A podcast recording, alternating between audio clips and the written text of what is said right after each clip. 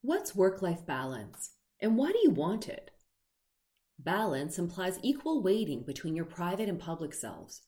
You want it because you want a purposeful life, a life of meaning. Except Joseph Campbell doesn't see it that way.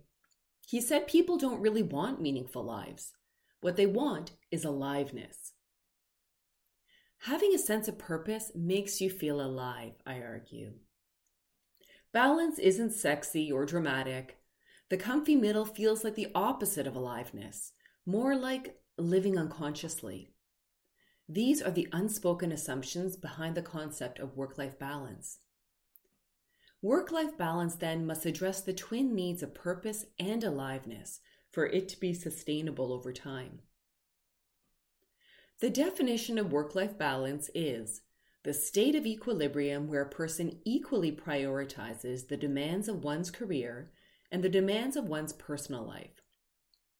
Purpose means doing work that has meaning. Aliveness refers to the feeling you get when you're living on purpose, both personally and professionally.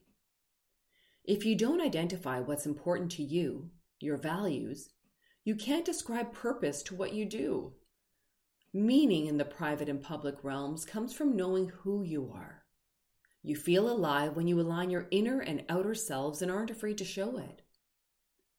You can experience aliveness without purpose, and vice versa. I imagine skydiving would make me feel very alive, but it doesn't hold a lot of meaning to me.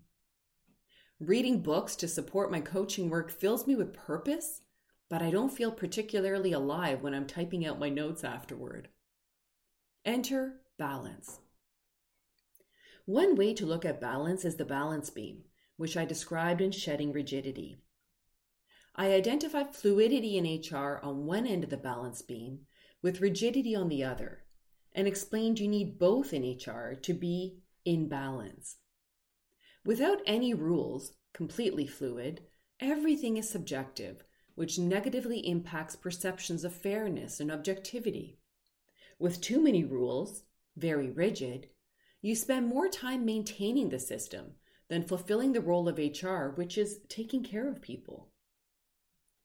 The balance beam is level. You can steadily advance since you can see peripherally and hopefully identify the pitfalls at either end of the beam. In other words, the extremes. The potential disadvantage is not finding creative solutions because you want to stay level, meaning you don't want to rock the boat. Another form of balance is the scale. Imagine the scales of justice. Often you see one scale tipped more than the other, reflecting that one viewpoint weighs more than the other.